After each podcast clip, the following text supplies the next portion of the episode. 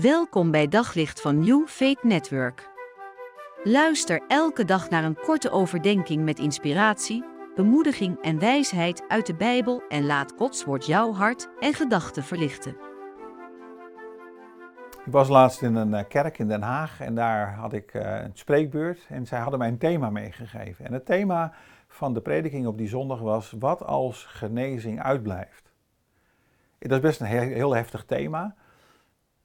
En wat ook heel dichtbij komt, ik heb dat zelf als, uh, als jonge tiener meegemaakt toen mijn vader jong overleed. Dus het is best een thema waar ik ook wel, wat ik wel doorleefd heb. En verschillende mensen ook in mijn omgeving, soms zelfs kleine kinderen, die ziek werden en niet genezen werden. En ik vind het een intrigerende vraag. Wat als genezing uitblijft? En ik wil het vandaag niet hebben over de waaroms. Soms is het wel belangrijk om met elkaar te spreken over vooral wat het doet. Maar ik wil het vandaag vooral hebben over perspectief.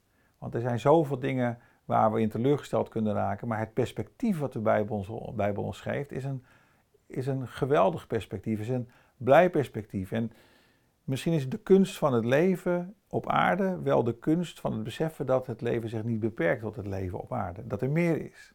En dat er meer zal komen. En we lezen dat onder andere in Openbaring hoofdstuk 21, dus bijna aan het eind van de Bijbel.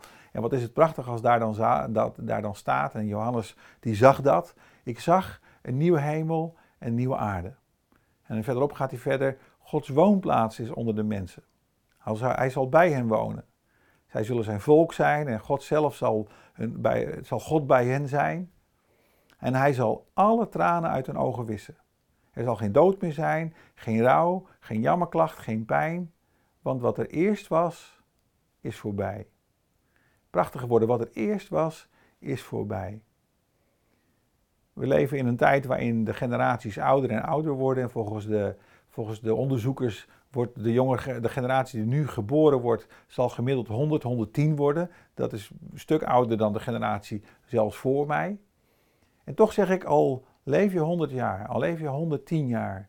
Het is een klein stipje in relatie tot de eeuwigheid. Datgene wat God voor ons, voor jou en voor mij heeft voorbereid, is vele malen groter en oneindiger dan dat kleine stukje leven wat we hier hebben. En misschien is het leven op aarde wel simpelweg een, een oefening voor de eeuwigheid.